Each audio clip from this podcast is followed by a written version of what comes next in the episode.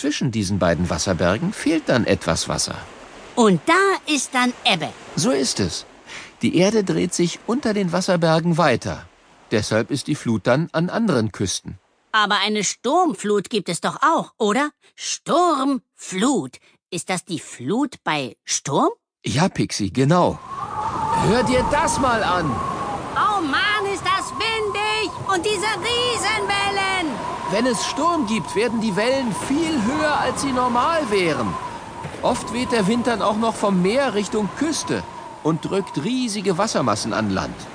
Bläst der Sturm immer weiter, kann das Wasser bei der folgenden Ebbe gar nicht wieder richtig ablaufen. Und mit der nächsten Flut kommt noch mehr Wasser dazu. Dann wird das Land überflutet.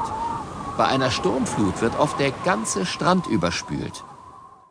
Findet man deshalb manchmal auch da Muscheln, wo der Strand schon fast zu Ende ist? Ja, Sturmfluten kommen nicht sehr häufig vor, aber wenn man mal am Strand entlangläuft und genau guckt, kann man sehen, bis wohin die Brandung schon einmal geschwappt ist. Das ist die Flutmarke. Dort gibt es dann eine Linie aus Muscheln und Holz. Die haben Jakob und Johanna wohl auch gerade entdeckt. Johanna! Johanna, ich habe einen Kochlöffel gefunden. Zeig. Oh, lustig. Den nehmen wir für unsere nächste Burg. Obendrauf, statt Fahne. Hier liegen super Muscheln. Wow, und eine Qualle. Und ein Knochen? Das ist doch kein Knochen, das ist ein Ast. Aber das da, ist das ein Zahn? Ein Haifischzahn. Gib mal her. Den nehme ich mit und mache mir einen Anhänger draus. Oh, hier im Netz hängt ein Seestern. Wie schön. Oh, klasse. So einen Seestern hätte ich auch gerne.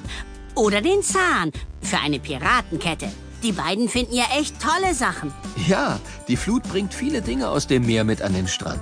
Muscheln und Schnecken, Algen, Holz, Knochen, Quallen. Das nennt man übrigens Angespül.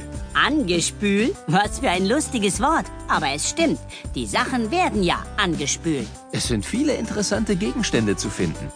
Aber leider oft auch Müll. Wer schmeißt denn seinen Müll an den Strand? Meistens ist das kein Müll, der auf den Strand geworfen wird, sondern Dinge, die auf Schiffen einfach über Bord geworfen und dann vom Wasser an Land gespült werden.